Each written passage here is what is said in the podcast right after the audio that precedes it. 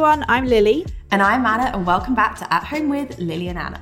a podcast where we catch up every week from our homes in London and Brighton. This week, we're touching on the business side of blogging, at the behind the scenes of contracts, briefs, key messages, and creative control, the brand deals that we wouldn't do again, and what the hell are affiliate links?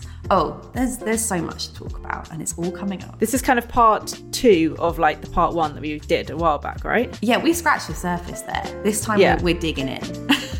Let's do it. Lily, how you feeling? I'm good. How are you?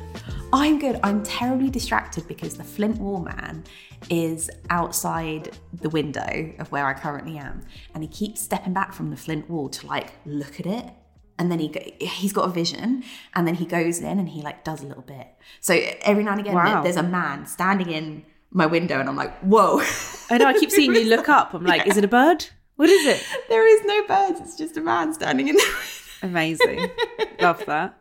But aside from that, I'm good. We've been able to sit outside this week in the freezing cold. I have worn my thermals for some social occasions. Yeah, I love how literally the minute we're allowed to do things like sit outside with friends, the weather turns to bloody snow. It was snowing here this morning as well, only in the air. But it, currently, when we're filming this, it's the first day that we could sit and do outdoor dining somewhere, and it's actually snowing. Complete sunflower. I saw someone say like I've got a booking every night this week. Outdoors is freezing. I literally, I wore my UGG boots the other day. I wore my UGG boots. Like now, I've got it down. You have to do two pairs of trousers. yeah, You have to do like a leggings with the jeans over the top, like a Oh thermal and then something over the top. Then you you have to do thermals, like high neck if possible. Gloves, absolutely. Oh, so just put all of this away. I don't have any of the. All my thermals are in storage now. I saw that from your video, and someone was like, "Lily, like it's still cold." It was hot when I filmed that video. I swear we had like three days of spring. Um, is there anything you're looking forward to doing now that restrictions have lifted a bit? Well, we did buy a barbecue. And there was a test that happened with the barbecue, and I'm not gonna lie, it all went wrong. It all went wrong. It's Oh. classic. Mark loves to buy things, and then he loves to use them once, and then it all goes wrong, and it's all a bit stressful. And so now, like the barbecue's a little bit stressful. I'm like, we're gonna. I did, I've never heard this side of. Mark. He normally bu- does the research and buys like the best one, and then knows exactly what to do. It, it didn't. It no. Why? no. What could possibly go wrong? the coals didn't get hot enough. We ended up having to cook chicken just inside. We found a really nice marinade, which was good. Um, but yeah, we're kind of we're, we're testing it out. We still haven't got our garden furniture because garden furniture takes about like five months to arrive. Um, so so plans are kind of temporarily on hold. Um, but I'm here for all the thermal wearing. What about you? I'm I'm so here for gas barbecues. I know it's not the same, but they're so easy. we love a gas barbecue over here. I am very excited this afternoon. I'm getting my eyebrows threaded. Oh, about so time. jealous. They're literally like growing down my face, and then Thursday I'm getting my hair cut, and that's about it. I haven't booked any restaurants or anything yet. I'm taking it slow, but those two are essentials. Oh my god, I am so jealous. I don't think I'm going to get my brows done till Saturday. And then my hairdresser has moved. Oh, She's moved to a whole new salon and I need to like get in touch and, and I'm sure she'll be like, Yeah, I can see you in August. Like everywhere is so booked up. yeah. But this is Yeah. great. And you know what? Beauty is back and we're very excited. We are very excited. Um, should we go through our top five of this week or anything you've got to share? I have one thing to share and one Okay. thing only, and it's 100% yum. So prepare yourself. Ooh, haven't had one of those for a while. Is it your chicken marinade? It's not my chicken marinade, but if you put in like, if you Google barbecue chicken marinade, or like a chicken marinade for barbecues, it was just the first one that came up, and it was really, really nice. um, Mark, Mark made sourdough hot cross buns. Wow. Did they take three days to make? Yes. But were they incredible? And also, I kept saying, I was like, cool, so when do you cook them? And he was like, it's going to be about 10 p.m. on Sunday night. I was like, that's not helpful. I want my hot cross bun. So it was 10 p.m. yesterday night that we finally got to eat them and they came out the oven. But I have to say, they were so good. I was really impressed. It's a Food 52 recipe. I will link it in the show notes for you. And I know we're like a we're like a week and a half late with all of this. Like Easter is done. But I haven't had any hot cross buns. Oh, we love like the M&S hot cross buns. Oh, I love hot house. cross bun. Yeah. But yet my mum buys like a pack every day, like when we leave at home. Um, but they were really, really tasty and well worth the three days. And he's so proud of them. Like he's going to give them to the Flintwall guys. It's my granddad's birthday today. Happy birthday, granddad. Happy he is birthday, Grandad. 81. Um, we're going to take and drop some around for him. So, like, he's being a hot cross delivery man today. But they were very, very tasty. What about you? I've got a top of the box. Um, I wouldn't say it's like my best recommendation ever, but there always seems to be something new to watch at the moment, which I'm loving. Um, and the newest thing that we've started, well, actually, we've started two. We started the the oh, what's it called? The flight attendant. You know, like everyone did a job for it. Yes. Yes, And- but but apparently it's supposed to be amazing. It's really good. It's really gripping. But actually, that wasn't the one I was going to talk about. But that is that is worth watching as well. Um, I've also started Ginny and Georgia on Netflix, which is just I've heard easy and fun. Yeah, it's it's a Ginny is fifteen, Georgia's thirty, and it's her mum. So she had her when she was like fifteen. Um, and they're just like constantly moving, and it's all about their like relationship. And I don't know, I like the way it's like filmed, and it's very like a bit of an insight into the Gen Z, which I like. um, and it covers lots of good topics. It's just fun. It's a fun watch. It sounds, I mean, I'm, this is terrible, and I'm admitting something that I haven't watched that I know people will be angry about, but it sounds very Gilmore Girls. Not that I've watched Gilmore Girls. Ah, so I haven't watched the whole thing. I've watched some Gilmore Girls. Gilmore Girls this was a bit like soft for me. This is a bit more like snappy and like sharp and like a bit more like sex education. Do you ever, did you ever watch that? Lily, no. Oh, that was good. I can't explain it. It's a bit more like fast paced and like not not soppy, Not funny. the yeah, bold type. it's a bit like the bold type, but for like younger generation. Which, by the way, people on the Facebook group really, really loved. There was Yeah, a whole thread good. about the bold type of people who'd Yeah. watched it and been like, it's really good and I need to talk about it. So, Yeah, I finished it. and Now I'm like, oh, I want more. Um, So yeah, I'm enjoying watching that at the moment. oh, okay. The flight. What is the flight attendant on? Because I do want to actually watch that. flight attendants on now tv i swear i have i have every form of tv i have amazon netflix now it's ridiculous um yeah that is good that's more like shocking Thriller. Yeah. Yeah. she is so annoying the main character. You just want to like oh she drives you mad. You know when someone's really frustrating and does all the wrong things? Really annoying. But it's still worth a watch.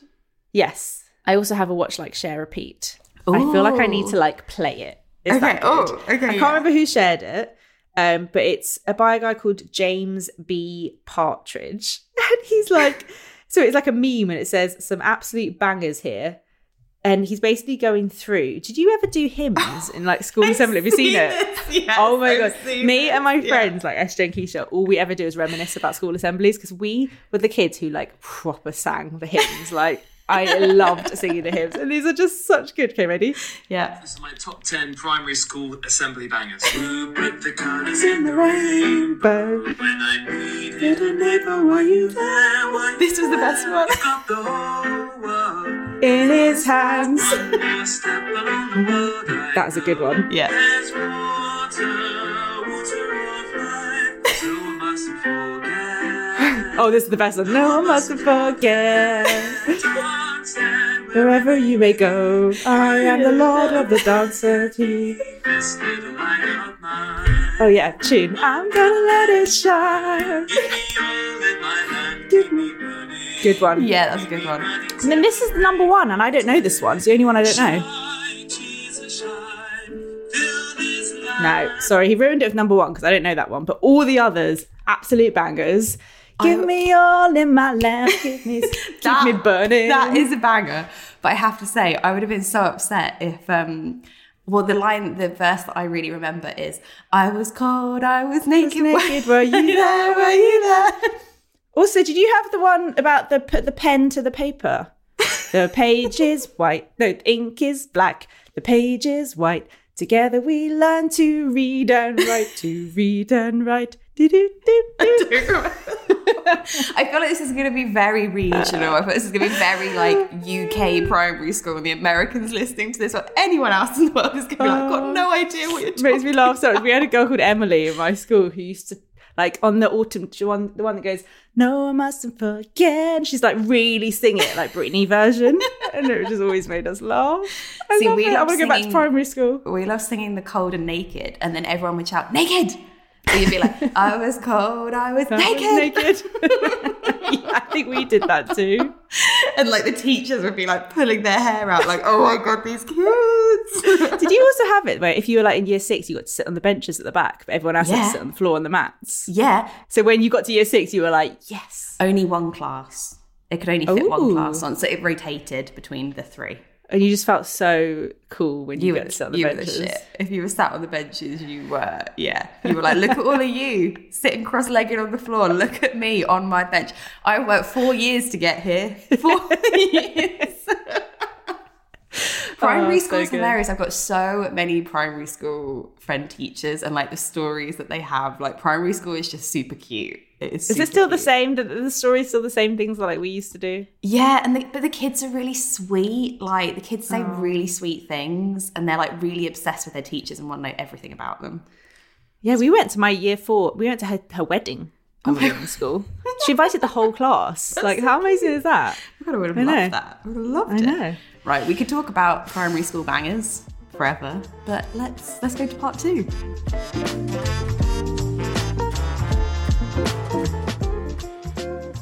Okay, have Lily and I just sung more primary school songs to each other? Yes, but that will be cut out because you don't need more of us singing. And we're going to get started with the business of blogging. Like we're we're doing serious. Like last week we were debating Lily's ciabatta oni sandwich shop business venture. But this time we're talking actually the business of blogging, which is what we do. And we've both done this for many, many years now, like over 10 years. Yeah, I feel like we need a disclaimer to say that we are in quite a unique position, I think, where we started this t- 10 years ago. It must be very different starting now. I think because we started then, we have quite a different attitude to most people in the industry. Um, and I don't know, I don't know, I feel like we need that sort of disclaimer. Yeah, just a disclaimer that this is like our experience. It's not going to Yeah. be everyone's experience. Um, but yeah, we have we've been we're like we're grandmas in Yeah. the in the blogging world. We actually are. Like- Every time someone said, like, like we said, we blogged, did blogging, people were like, what's blogging? And then Yeah. two years later, no one knew what vlogging was. And like, yeah, we really went through it when no one knew what it, what it, any of it was. Exactly. But we've kind of broken it down. We've taken your questions from the Facebook page and breaking it down to a couple of categories. And we're going to get started with Instagram, which I feel is kind of a hotbed for blogging, influencing, like whatever we're going to call it. We don't like calling it influencing, but content creation, shall we say? Yeah, YouTube used to be like the main hub. I used to say like YouTube's main hub, and then all the social media, the little arms off it where you promote the YouTube. And now it's totally changed. Instagram is definitely a main hub. Yeah, and it also it's a very easy place for people to start in a way. You don't have to code a website and like find a banner for your YouTube channel and like think of thumbnails like And edit on computers. You can edit everything on your phone and upload Yeah. to Instagram. And now you can monetize IGTV. I think a lot of people are going to stop doing YouTube. Like Yeah. Instagram is where it's at. which is which is really interesting. So I think for a lot of us that is now like one of the bigger hubs if not the biggest hub of what Yeah. we do. And so Abby had asked, how do you feel about Instagram removing how many likes other people like have on their photos? I don't really know about this. Explain. So it's happening um, more in like American and Canadian territories where if I was to scroll down my Instagram feed, it would just say Lily, Fleur, and many others liked this Instagram.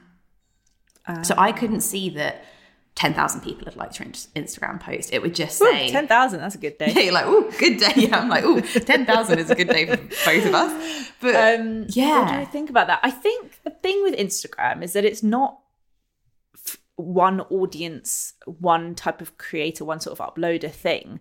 And I think for just normal people who use Instagram for fun, I think for kids, for teenagers, I think that is a really positive move in terms of like, it must be so complicated being a teenager now and with things like Instagram. And I can imagine how many likes you get becomes kind of too important from, compared for what it should be. So I think for that, it's it it's a really positive thing. But I think for us, when it's your work and your business, uh, it feels a bit of a shame, really. Like it's taking um, away an analytic. Oh, you, you will still be able to see how many people like your post. Yes, but I think I think more people are likely to like a photo when they see how many likes there is. And actually, that's a fact because when you post a video on Instagram, it doesn't show the likes. And I always get less likes on a video than I do on a photo. And I think it's just human nature to like see like a photo has 10,000 likes and so you like it. And I just think it's another way to engage. I don't obsess over analytics and how many likes, but it motivates me when I know something's done better than something else. I like to, it's almost like feedback and We need we kind of need know. that to like Yeah. direct our strategy, well not strategies, but yeah, like direct what we put up. So I think Yeah. I guess as if we're still seeing it, we've still got that information. But from what I have heard from Canadian um, content creators, American content creators, it has ultimately affected their engagement. Um, yeah, I'm sure. but- and brands can't see. No. And brands don't ask for analytics. I don't know why. Maybe they think people are going to lie. I like often say, just ask me and I'll give you screenshots. But people that so they they can't see, I don't know. I just think it's a bit there's, there's kind of it's like a bigger issue, isn't it? There's like there's good, there's bad. Yeah. For people who use this as their business, as their income, it feels like a bit of a step backwards. But then for teenagers and others on the platform who aren't using it in that way, it feels like a positive step. So yeah, that's a really tricky one. yeah, it is interesting. It'll be interesting to see if they roll out here and how it changes things. And I think this would be a good one to discuss on the Facebook page. Like if anyone has any thoughts on this, I would I would love to know. Yeah. Um, Becky asked, so I have my own Instagram account for work, and sometimes we get briefed by the social team on a campaign and then we deliver the content. In the beginning, I found it so hard to not compare the content that I'd created to content that others who are more experienced and have more followers than me have created. I'm getting better at it, at it, but do you have any tips that help with not comparing yourself to other content creators, especially if you've been asked to do the same job? Yeah, I also like follow on question like how do you make it stand out from others if you're all doing the same job? So this is kind of like a two two prong question. I the comparison to others thing I find interesting and I feel like over the years you're of course you're going to look sideways and be like, oh god, I, I thought I did a really good job with that. Now I've seen now I've seen that. I'm not so happy with like what I've done. But also I think look back at what you've done. Like look back at how far you've come and the work that you were creating like two, three years ago. I bet you've come on leaps and bounds. Like almost use yourself for inspiration, not inspiration, but you know what I mean? Like use yourself to be like, look at where I've come. Like I'm so much, I've learned so much in the last however many years. Yeah, absolutely. I think it's really hard not to compare. I definitely do it. As someone who kind of still works on my own, I find myself comparing myself to people who have teams around them. And I'm like, Yeah. how can I compare? How can I possibly compete? I haven't got what's available. I'm sitting there with my tripod trying to do things on timers. It's, you can't compare. So I think what Yeah. helps me is focusing actually everyone's first of all, you shouldn't be competing because you're not. You've just said it yourself. The brand are working with multiple people. That's because you all have something different to offer. They don't Yeah. want to work with all the same people, and you have different things to offer your audience. So focus on why you think your audience like your content. Like for me, maybe it's not that I've got crazy, amazing quality photography. Like maybe it's something else. Maybe it's I don't know.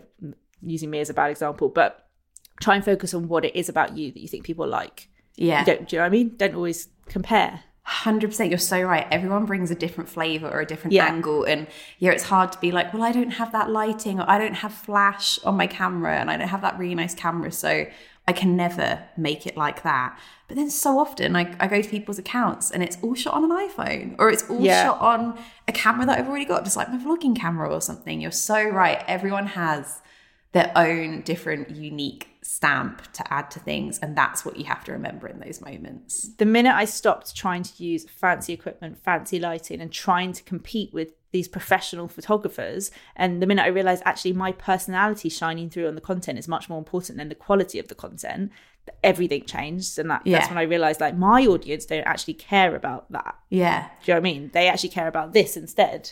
And that al- also answers like, how do you make it stand out from others if everyone's given the same brief? It's like, because you're you, like you're you Yeah. and you're different. And everyone is, oh my gosh, we've done so many campaigns over the years where there's been, I remember doing a Disaronno campaign that had about 25, 30 odd people doing it. And every, every single person's was so different. Like, and we all ultimately had the same product to promote, but everyone Yeah. did their own thing. Like, Yeah. and that's really cool but you, you're right lily you have to you have to focus on what you're bringing to the table and kind of have confidence in that. Yeah. Pauline asked, as you mentioned the Instagram algorithm in your post, I did when I put the little um, the question up on Facebook. How do you cope with that algorithm? What are your thoughts on it? Anything that you find that enhances the views slash clicks slash likes on the post, or is there no solution? I'm terrible. I don't know if it's just because I have less time now that I work part time, or just because I've been doing this for so long that, in terms of like mental health, I kind of just stop myself from obsessing over things like this. Like, yeah, okay, I'll probably post in the evening because it might get more likes and more engagement. But other than that, I don't delve into analytics and I don't think about the algorithm. I often see people sharing like, "Oh, this post didn't get as much reach because Instagram are hiding it." I'm like, "Reach? I never check reach." I just think like there's there's there's only so much that you can control and an algorithm is an algorithm and it is what it is. But the best I can do is make my posts likable. I can make them engaging. You know, maybe I'll ask a question in the caption and encourage people to comment, and it'll make it more engaging. Start a conversation. Um, I've realized little things. If I'm in the photo, a photo's more engaging than if Yeah. I'm not, and that's just like again human nature. If you see someone's eyes looking at you, it's, it's more engaging.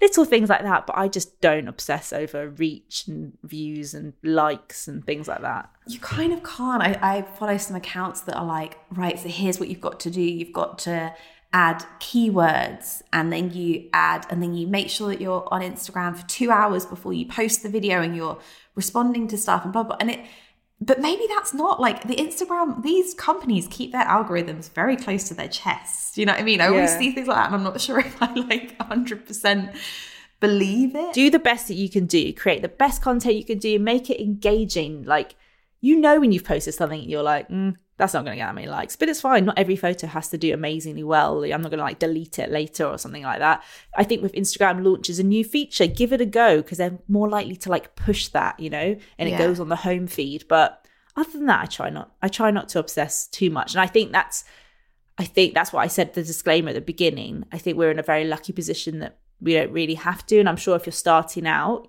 you do have to think more about hashtags and Yeah. things like that. We we never use hashtags. Um so that's fair, I get that. But um I think we could both be doing a lot more to grow. Yeah. I think we choose not to because we want to enjoy our jobs.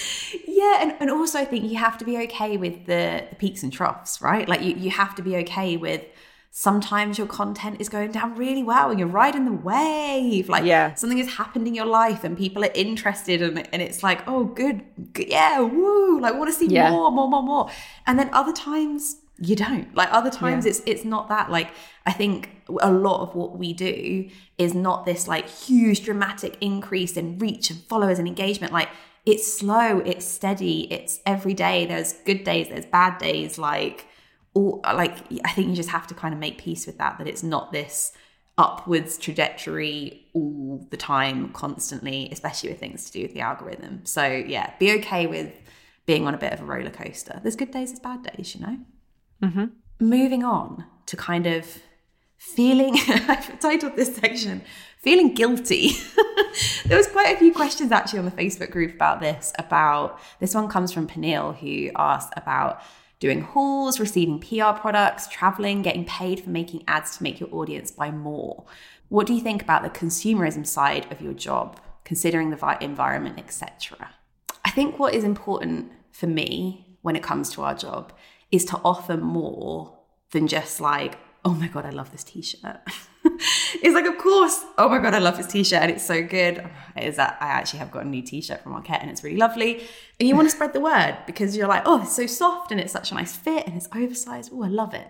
But also, not always having a swipe up to buy something. Like maybe it's that it's my Goodreads and this is the book that I'm reading, or, or like here's a recipe that I'm really enjoying. Like, oh, this is a recipe from my grandma. Like Mark's really into gardening. Like, here's the potatoes that he is chitting at the moment. having a good balance having a good balance of lifestyle content and and if you happen to be wearing something that you and then you know swipe up to that rather than being like here's my shopping edits every day Yeah, I, I think there's I think there's a balance to it. Like ultimately, yes, we earn money from affiliate links. Like that is part of our income. And and yes, when we do jobs, not always. Sometimes there's an, a different message behind it, but some I guess most of the time it is to ultimately direct your readers, your viewers to buy something. But it's so important that there's more than that. It's, it's so important that there is, I mean, this is a podcast where it's just me and you just like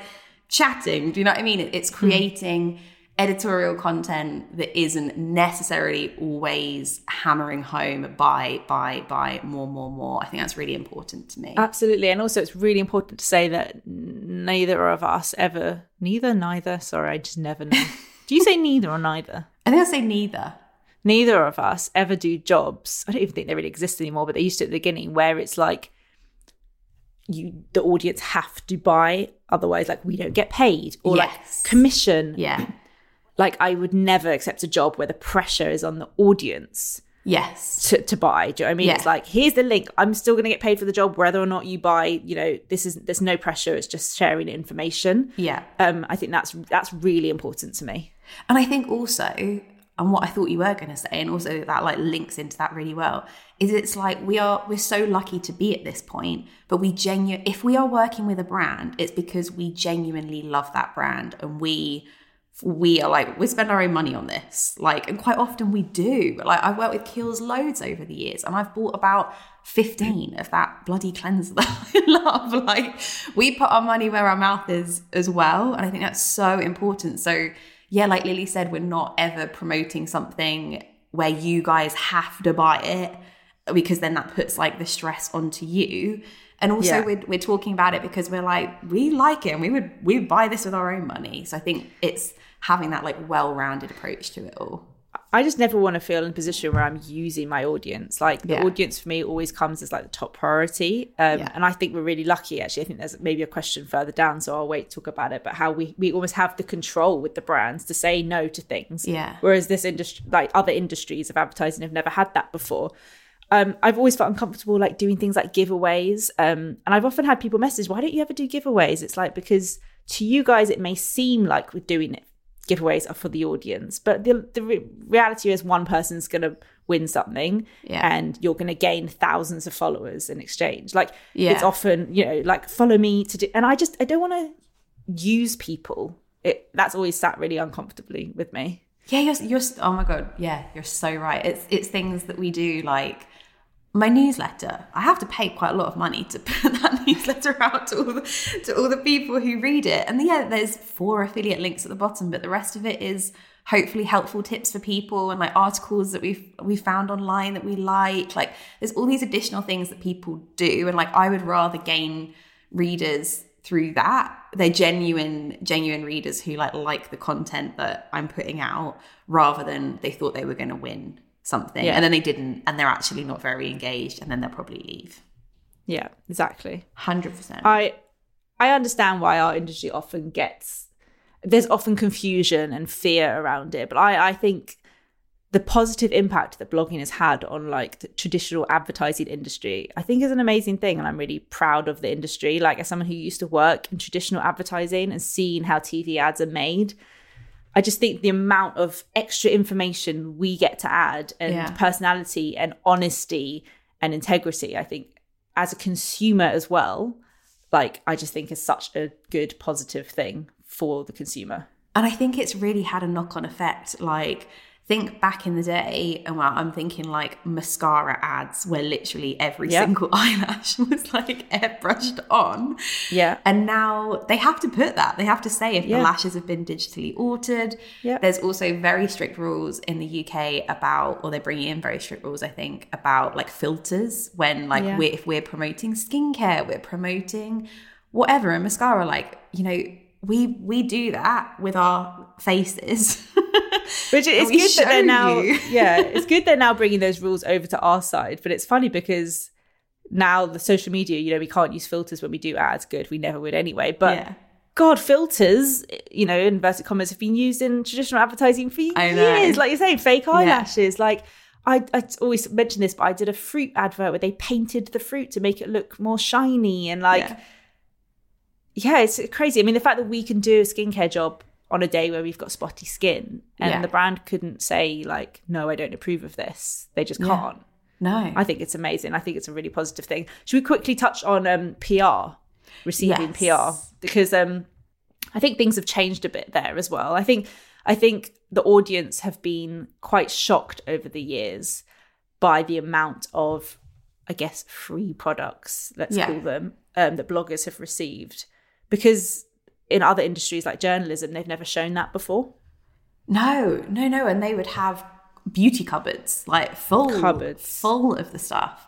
I think with I think like Lily's the same as well. Like I don't really ask for this stuff. It Oh, literally would- just I never, ever arrives and I'm it even something arrived the other day and I was like, how have they got my address? Like I've got no idea how Yeah. this has like arrived here. Ah but also uh, none of mine goes to waste. I've I've said this many times before. It's taken to like the majority of it. Of course, it's actually it's quite handy occasionally. Like the Vive Eye ones rocked up, and I was like, oh my god, I was literally about to buy these. Like, thank you, this is great. It obviously gives us the opportunity to try products that we would buy anyway. Like, wow, what a perk of the job. But then I'd say ninety percent of it, I end up donating, and I donate to charity. And we make loads of money for local charities with it. Yeah. And I know I think Lily does these- the same. Yeah, and these days we say like, please email us before sending Yeah. something. These they used to just send send stuff, and I think also if you don't really understand how PR works, you think, oh, but you're getting all these free products, like. And don't get me wrong, I'm so so grateful. Um, obviously the novelty wears off after the years. Um, I'm so so grateful, but I would buy something if I wanted it anyway. Yeah. And um, it's you know they have a certain amount of products that they have to send out Yeah. to people. It's part. It's just part of how the industry works. They send it to journalists, all kinds of people, um, and that's how they do their marketing. That's how they get people to talk about it. So it's just it's just one of those things that just exists. I totally, totally get it. Um, yeah. Hopefully we answered that question. There, there was a lot to say. Like I feel like me and Lily could probably just do a whole I episode. have, yeah, I have so much that. to say about the PR thing, and I like can't really get my words out. And I think I know what I mean in my head. But anyway, if you want to chat about it more in the Facebook group, we could so do that. we could so do that. The next section was the section that the majority of people asked about, and it was about paid work that we do. So when you see us put something up that says paid partnership with, or we say this video is sponsored by, or we put the put at hashtag ad or ad in an Instagram story or in an Instagram captions. This is like paid work that we do where we collaborate with brands. And there were so many questions, and there's like Again, this is a whole episode within itself, but May asked, which makes you more money these days? Instagram, blog, or YouTube? Which channel do brands prefer? And do you try to limit ads to a certain amount each week slash month so you don't seem too pushy? Your job, so no judgment. As a viewer, it can seem very quiet and lots at once and interested to know how much say that you have. oh my god, so much in that one question. I know. So interesting though. I know. It's so interesting. Okay, break I think it down. I think I think depend I think how much you charge depends on so many different things, including what budget the brands have. But for me, I don't know about you, it's a mix of the reach that that platform has yeah. combined with the time and effort. So for example, like a YouTube video Yes. takes a lot longer to film and Yes. edit and upload. So it's like a mix of like the value of your time versus like the audience is going to reach. Yeah, so people were asking, like, do we get paid a flat rate or is it based on likes or views? Like, when it comes to a job, we do get paid a flat rate. It's never based on likes or views. But how, yeah, Lily's describing, like, how do we know what to charge?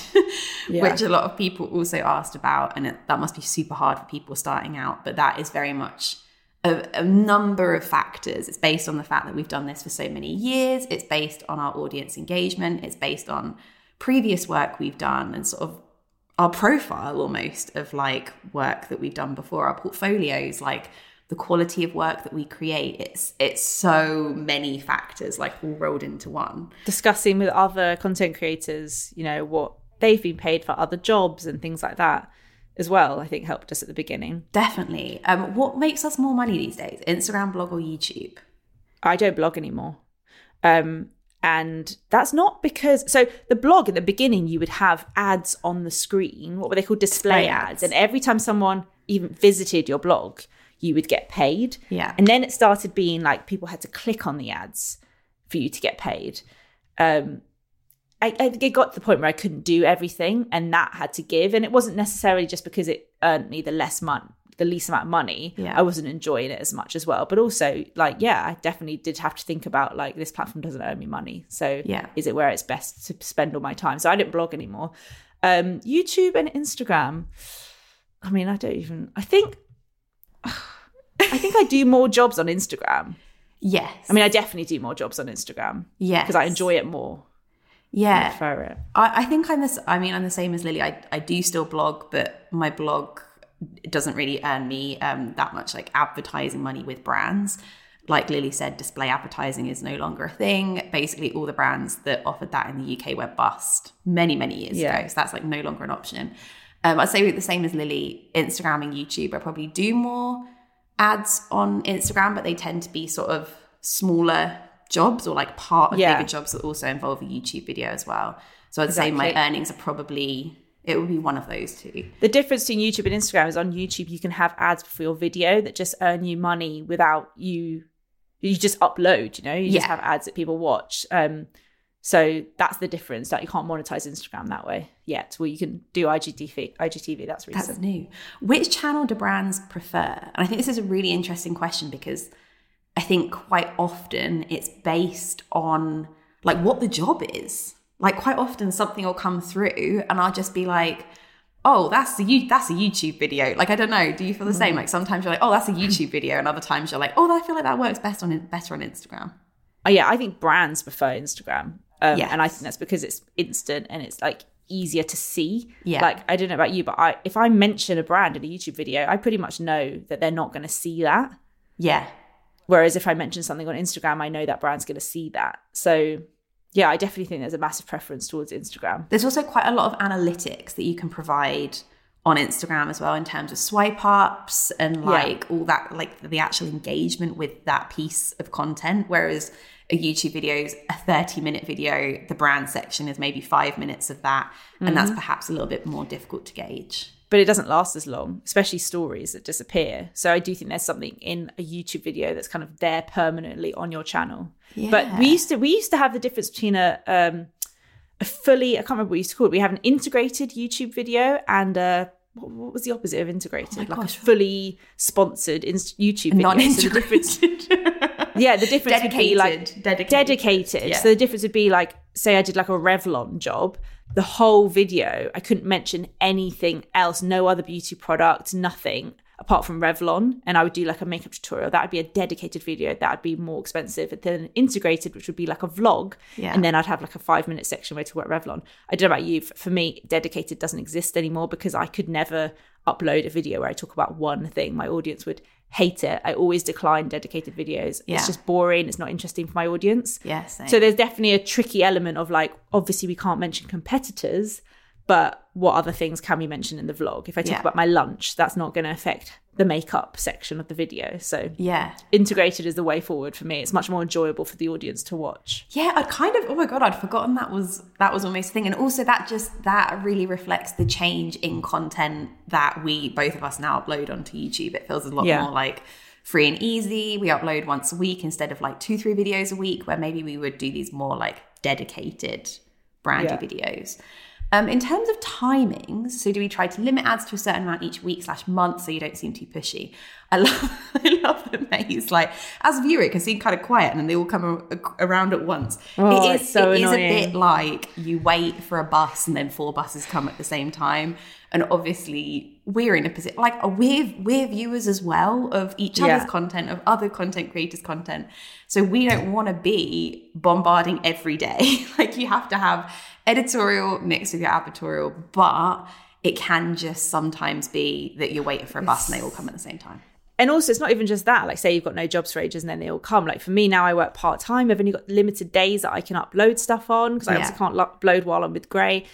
And so it's hard to spread it all out. And obviously a, cap- a marketing campaign is a campaign. Like we have a lot of control but at the end of the day we're part of a much greater campaign that includes tv ads billboard ads magazine advertising we can't move around a whole campaign so if they know on the 14th of april this needs to go live you know, sometime, and I'll have a job on the 13th of April. Yeah. It's just going to be one of those weeks. Yeah, and especially you'll notice it more in November and December when there's a lot of Yeah. Christmas stuff, and obviously there's a lot of ad spending in general across like every type, different type of advertising. So you'll notice that more. Um, but yeah, it's probably out of the things that we do have control over. I'd say that's one of the aspects that quite often we don't, or there's a bit of wiggle room, but the wiggle room is like four days or a week. Yeah. Or it's not a huge amount of wiggle room. so we can't hugely affect the brand strategy. If the brand strategy is that they want 20 people to post on the same day, I will say to my managers, like, oh, I think you should let them know that it's like, it's really a bit icky. And like, the audience don't love it when they're just bombarded by Yeah. 20. That, you know, I can recommend that, but Yeah. I can't change their whole strategy if that's what they want. Like, That's and I say, well, you might get a few hate comments underneath because they would have seen 20 other ads that day. Like, Yeah. let's try spread it out a bit. You can only recommend, you know? Exactly. Ali asked the lowest price that you've ever been paid for a job that you look back now and you'd be like, oh, honey, no. I love the wording of this question. Oh, honey, no. Oh, I honey, don't no. really look back and think like, oh, honey, no, because every experience has led to where I am now, and I don't regret, you know, those learnings. But I definitely am more aware now of twenty percent that goes to my managers and twenty percent that goes on tax. And Yeah. I think now, like, what am I actually getting? I used to look at the number and think, oh, I'm going to get all of that, and now, Yeah. like, actually, I don't get all of that once. You know, commission and tax and VAT, VAT. whatever. yeah. So I think I'm just a bit more realistic now on like, what am I getting out of this? And is this worth my time? What else do I have to do this week? Yeah. Is it worth it? Yeah. And can I provide? Like, can I deliver this? Like, can I Yeah. deliver the quality that this needs in the time frame given? Given everything else I have on, absolutely. I will say that I'm sure Lily's the same. Like uh, back back in the day, back in the day, I took two figure jobs. Like back in the day, and of course Yeah. I'd be like, "Oh, honey, no." But Lily's right. That got that got us to where we we are today. So it's kind of Yeah. part of the whole process. Um, this was something that you touched on earlier. Who has creative control, the brand or us? So this is what I think is amazing about what we do. And unlike any other part of the advertising industry, a brand will come to us with what their campaign is and some key messages.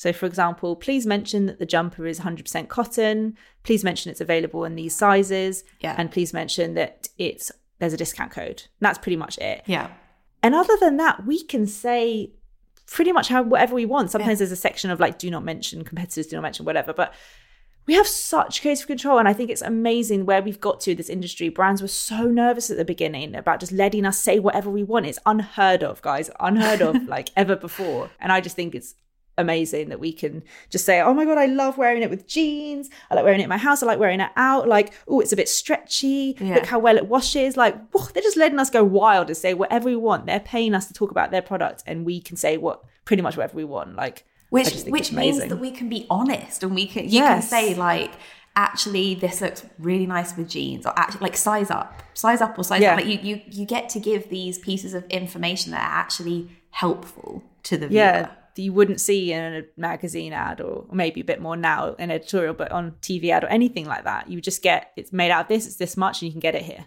Yeah, and and Lily's right. We're again, we're we're just so lucky to be in this position. But uh, for example, um, we're both working with like one of our favorite skincare brands, and I was able to be like, I really want to write a blog post on this. I want to write a blog post that I can direct people and link to, and I can tell them how to use it, tell them how I use it, like.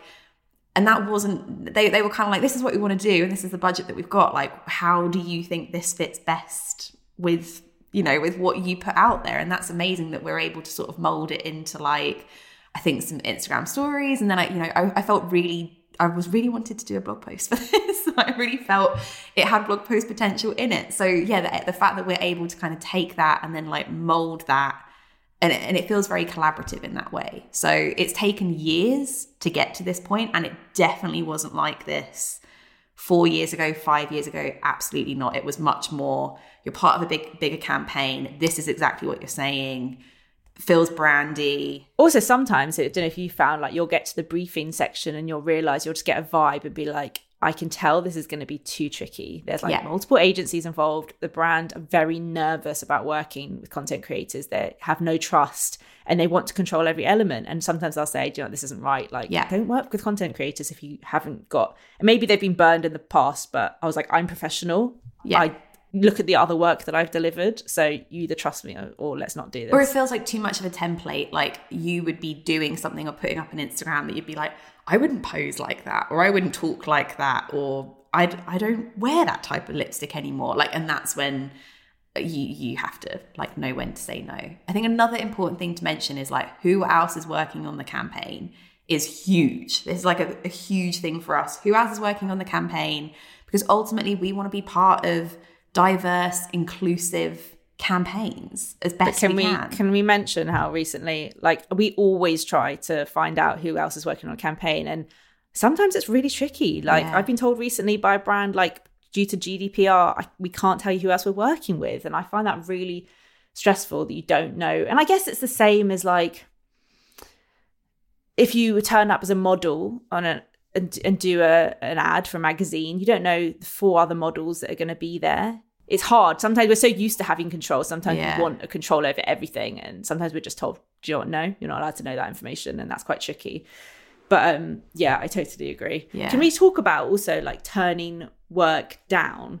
Because sometimes it's like really clear cut. Sometimes you just know. Yeah. like this isn't right for me. And Yeah. sometimes you're like oh my god yes. But i don't know about you. Do you ever find that sometimes you get offered jobs and you're like oh this isn't this isn't an easy yes or no and i feel like i have an example here okay. let's say heinz come to me with a job for salad cream Okay. can you see in my notes it says lily salad salad cream example Lily salad cream example was.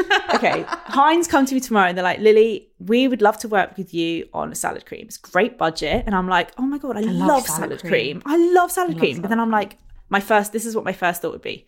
Shit, I never talk about salad cream. Like, I love it. It's in my fridge all the time, but I don't talk about the fact I love it. So, first, here's my first issue. My audience will be like, since We didn't know you liked salad cream yet. They won't believe me, even though I genuinely love it. They won't believe me. Two, I know that the brand are going to want this product in. Of course, they're going to want the product in the imagery, in the content, because that's what they're promoting. Like, how can I make salad cream look good in an Instagram photo? That is never going to look good. It's not going to be likable. People are going to be like, cringe, Lily's holding salad cream. That one of those jobs, you're like, why would I say no to something I genuinely love? But you just know it's like, oh, this is just isn't going to be a good job.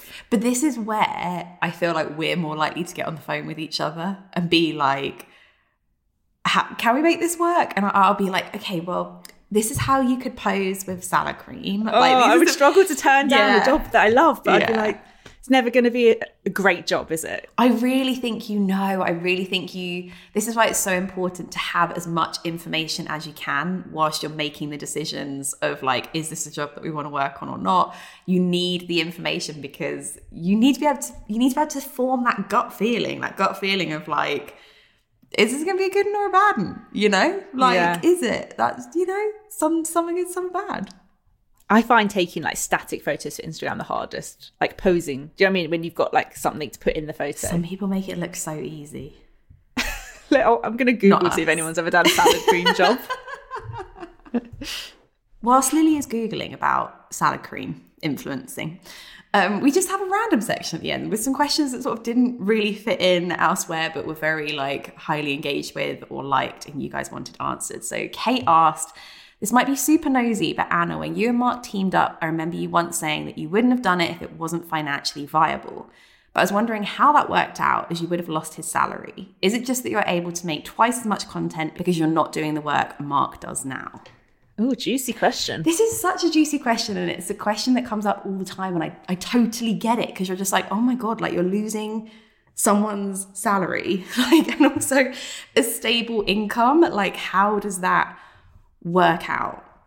And I think for us, we did it for a year without even talking about it online to give us a year to see if it would even work and obviously to see the financials of that.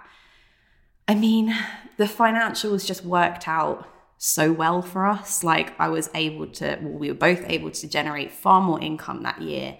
And I think it's not necessarily, oh, I'm able to make twice as much content. Number one, I'm no longer paying for freelancers. So I'm no longer paying for freelance photographers. I mean, I didn't really use videographers, but occasionally um, they'd help me with like a tricky edit. And like these guys have a lot of talent. They're paid well. like we pay our photographers and like people who help out with that kind of thing well. It's, it wasn't cheap. It was by far my biggest outgoing. Um, was like paying my freelance photographer.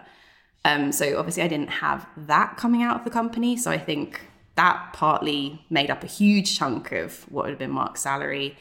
And then also just the fact that we're able before, say, if I did a job and it required pictures for a blog post or pictures for an Instagram, I was working with a photographer. So obviously, she was busy. She had other clients. She didn't just work with me. So if we wanted to do something, I'd be like, sure, yeah, I've got her booked in in two weeks' time. So I'd say that my turnaround for jobs can be far more efficient now. And I think that meant that brands just hopefully, fingers crossed, enjoy working with Mark and I because we can be quite efficient with our turnaround. And, you know, I'm no, I'm no longer having to wait for someone else's schedule to like book them in.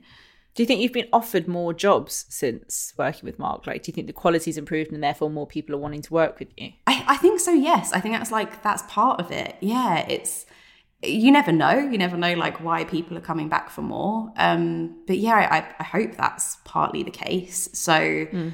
we were thankfully in that year able to earn back Mark's salary and far more, and it just it just made a lot of sense for us. Um, so yeah, hopefully that answers your question. Not super nosy Good. at all. There you go. there you have it. Stephanie asked, "Do you think press trips and elaborate launches are now over, or do you think they will have a res- resurgence? resurgence? resurgence? yeah. Post COVID. Ooh. I find this really hard because I had grey before COVID. So all of this sort of stuff stopped for me anyway. Yeah. So I can't imagine. I, I worried about that. How would I go on press trips? And now I'm like, I don't think I'll ever be invited on a press trip again anyway. So I kind of stopped doing all that before. I do think Zoom events will will, will stay around for a bit because they're just so convenient. I part of me says yes to this question in terms of like do i think that like the real fancy like over the top going to tropical island stuff part of me says yes. Do you really think? I but think then, brands will be desperate to get that sort of coverage again. Yeah then part of me that's the thing i'm a bit like i want to say i think there will be more of like a charitable aspect of things. I hope so. I, I think there might be a bit more of like a okay, cool. Let's think of the bigger picture here. Like, what can we do that feels like a good fit? So maybe there's a more like giving back kind of aspect to things. I wonder because it just feels a bit outrageous in a time They're of so like a global, you know, yeah, yeah. global financial like in- insecurity across the world like is that the time to be like oh my god i'm going first class to like a super fancy maldivesy type thing? Like i i don't know. I really it's so know. tricky because they're so outrageous and over the top and i get as a viewer you must be like what the hell? Why did you need to go to maldives to show me a new mascara? Then i also get someone i used to work in pr and it's so hard to like get coverage of stuff. Like yeah. if you just send someone a lipstick, like they're probably not going to talk about it because they just like got sent 500 other lipsticks that day. Do you know I mean? So, so often PRs will have to do something a bit like wacky for someone to then get their phone out and go, oh, I'm going to take a photo of that and I'm going to share it to be shareable. They're constantly having to think of these new ideas. So I do feel for PRs that they have to always be creative and thinking like, how can we get people to talk about this new jelly lipstick and they're like oh my god we need to go to a jelly farm in the maldives and like they have to find that link I love we always say the maldives. Can you tell how desperate me and lily are to go to the maldives? I'm never gonna go. it's like go. three planes. Can't go with kids. go. um yeah uh i think i don't know. I don't i don't think the press trips are over if i'm honest but i think pr events have been over for a while. Like i think a few years ago people realized that actually spending a whole day in town going from event to event to event there wasn't much in it for us. Yeah. When we could just be sent the product to try at home and and share that with our audience, that's much more helpful for everyone than us going to an event and eating cupcakes. It didn't add to anything, you know? I think there's also the question of brand budgets. I yeah, mean, you've literally got spend them on something else. You've, you've, got Becca closing down. Do you know what I mean? Yeah, like you've, yeah, it, exactly. it really does depend on like budgets. Like there's been huge um, restructurings in certain like companies and things like that. So yeah, I do wonder in terms of budget, like maybe there won't be the budget like freeing so like flowing so freely as it previously I so. was. I don't. I don't think they're necessary. I think we've proven that because I haven't been to events and press trips for years, and I don't think they're necessary. You sort of you don't want people losing their jobs just so a group of people no. are taken on a super fancy trip. You know what I mean? Like that feels a bit. I mean, like, I hope ooh. that it's not it's not the set. They they separate budgets out and move them around, but but yeah, definitely. Yeah. Chloe asked a question, and this was again one that was came up all the time. Does anyone actually make much money from affiliate links? I see accounts of all sizes using them, but I can't imagine just swiping up and buying something just like that. If I do swipe up, I never buy it immediately. I save the item for later, which I'm guessing doesn't result in commission. Or does it? Affiliate links confuse me. Oh, they stress me out too, Chloe. They really stress me out. Like I'm constantly talking to Anna about affiliate links. Part, part of me hates it. You know how I was saying earlier, I never want the pressure to be on the audience to buy. That's the part of affiliate that I hate. I hate Yeah. that it's like if someone buys something, you make money. Obviously, it doesn't affect the person shopping. No. They don't you know, have to spend more, but I, I kind of hate that. So that makes me feel a bit uncomfortable. I've always just used it as a bit of a bonus. Yeah. But there are people, I've spoken to people who like that's fully their like main income. And I'm like, when I hear how much people can make on affiliates, I'm like, Jesus, I had no idea. Yeah, does anyone It's make money like from that affiliate links? The answer is yes. yeah, people. But then they're constantly having to get people to shop. I don't Yeah. know. I don't think I could. It could ever be my main thing because it doesn't sit fully right with me, even though it doesn't affect how much people spend. Um, the the question you asked about like, do they make? I think first of all, I think a lot of people do swipe up and buy swipe up and buy straight away. Some people who follow like shopping accounts do. I'm not gonna lie, I've I've definitely swiped up on something and bought it straight away. like definitely. Has Jessica Sky like put up a dress and I've been like, yep. Yeah. That's and then there's there's all these like confusing analytics things behind the scenes. I think if you swipe up on stories, it only lasts for like ten minutes, and then if you do it on like a YouTube link, it lasts. It has like cookies. I don't know. this is Oh. this is the thing, and I think Lily's right. We both use it more as a supplementary thing. It is not our like main source of income here. It's a supplementary thing that we. so if you're going to link it anyway, you might. As well Yeah, exactly. If it's, if it's if there's a jumper that I like, and literally, if you, this is the funny thing is, you put stuff up, and then people are like, "Where's that from? Excuse me, where's that from? Yeah. Hello, where's that from?" so you're like, "Well, I might as well put it up." And I Yeah. think we use it in that kind of way. It's like, oh, stuff that we would like genuinely use, buy, or we're wearing anyway. That feels like completely kind of fair game in a way. Um, but yeah, Lily's right. You basically, if you swipe up, you're getting a cookie put in your browser. And it can range from that cookie being in your browser from like five minutes to 30 days. And if you go back and you buy that product within that time frame, um, then the person who like posted that link can make on like four percent. four percent, five percent. On I say on average, it's about ten percent. Um, so there you go. That's just kind of like the back end of it. But yeah, it is quite confusing because apparently it's like less on Instagram stories, but like more from a blog or like a YouTube video. So it's quite like a confusing back end. But Lily and I only ever use it as a supplementary thing and of things that we like genuinely would buy. I the only thing I do is that so that every month I change the shop on my blog and I have like 10 items that I recommend. And that took me a long time to feel comfortable doing that. And it's mainly because people are constantly asking for it. Like, please share like some things. And also I feel like it took the pressure of like me having to buy stuff all the time. Yeah. So that took me a long time to feel comfortable recommending things that I didn't necessarily own. Because I remember back in the day, people used to do like hauls, like an ASOS haul, affiliate link everything, and then send it back. And I was like horrified. I was like, gross. oh, horrified. So, So that's about as extreme as I do. Is like I link ten things on my blog once a month. Um, but they're always from brands that I, I was gonna love say it's always from brands that you love and it's things that you Yeah. like recommend to friends. Um nothing outrageous. Yeah, it's it's nothing crazy. You're not doing like a thousand pound you know, Yeah. pair of shoes or something. Um, but there you go, Chloe. Hopefully that's answered your question. We're going to end on a cracker here from Carly. Do you have any ads that you have done that you wouldn't agree if they asked you now? I mean, I'm sure there are loads because you've been on the internet for so long. You grow and you change as a person. There's things I probably did two weeks ago that I wouldn't do now. Like I had oily skin when I started this. You had a what? I had oily skin when I started this. Do you know I what I thought you said mean? you, I, I had willy skin. I was like, what's willy What's skin? oily skin? So Oh my God, smooth. yeah. Yeah, I had oily. You know, we've grown. Like we Yeah. have wrinkles now. like we have lines. there are plenty of things I probably wouldn't do now. But in terms of like things that I'm like, ooh, eugh, bit cringe, like wouldn't do that now. Like Yeah. the first thing that came to my mind is like I did a job with Klarna, which is like a buy now, pay later service. And at the time I was like, that's so cool. How cool for like students or like younger people who want to buy. And then now I'm like, now I, I think of so much when I'm, when I'm about to do a job, I'm like, no, that that's not a good thing to be encouraging people to do, to like spend money they don't have. So there's definitely the odd job that I wouldn't do now. Yeah. Yeah, even when me and Lily get offered kind of like credity card things, we're always a bit like, ooh, like there's there's certain things that we're a bit like. I mean, we wouldn't obviously do any, God, like a flat tummy tea, Oh, a waist God. trainer, some kind of Gummies. crap tooth whitening kit. Like, there's a lot of things that we just wouldn't like. I think you guys Hair, know hair us. gummies. What? Hair gummies. Hair gummies. Supplements is always a tricky one in general. Like, mm. I don't know. There's there's a lot of things I think you guys probably know us well enough by this point that you'd be like, oh my god, it would be. It, people would think it was April Fools. I mean, salad cream is probably the most I would do. Do you know what? I'm really proud of everyone who's done the latest method job.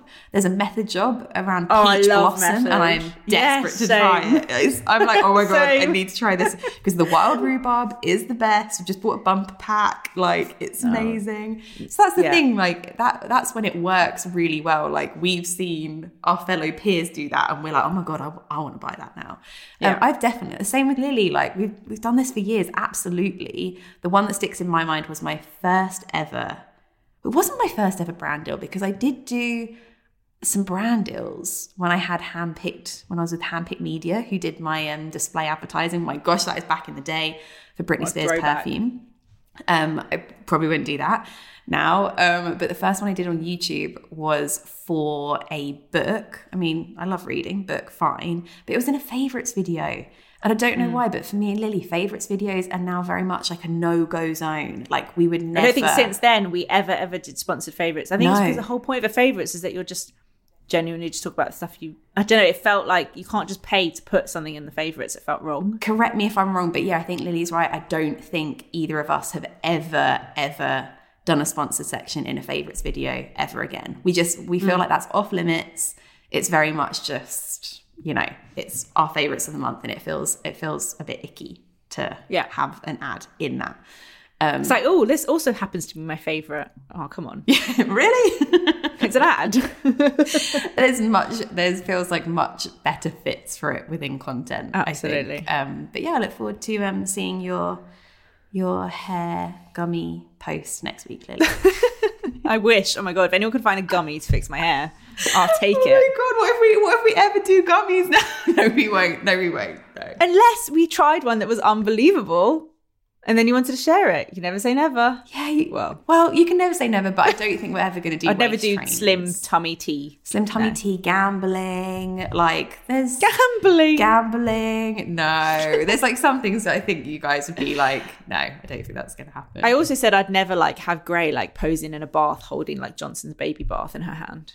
I think that's understandable. with like with little, oh my god, but she looks so cute with the little bubbles on her. She would look so cute. Guys, I would get like the best like, the best engagement, like the brands would keep rolling in. Like, I understand why like mommy, like parent bloggers do it, are tempted. I get Yeah. it. Each, each to their own. Um, she would love it. She loves posing for a photo. she would love it. She is. She's such a little poser.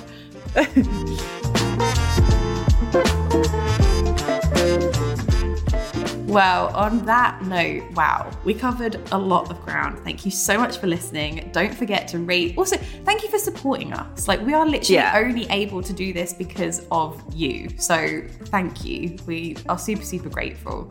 Um, don't forget to rate, review, and subscribe on Apple Podcasts or whatever podcast app you use. And remember to join the At Home with Facebook group to join in the conversation and sending your questions for upcoming episodes. I don't have my notes in front of me, but I think this is the bit where you say, thanks, Joel. Yeah, we say thanks, fab. We say uh, you can find Lily at Lily Pebbles. you can There you find go. me at The Anna Edit. Cool, and thanks. tune in next Thursday for a new episode. We will speak to you then. Whoop, whoop. Bye. See you then.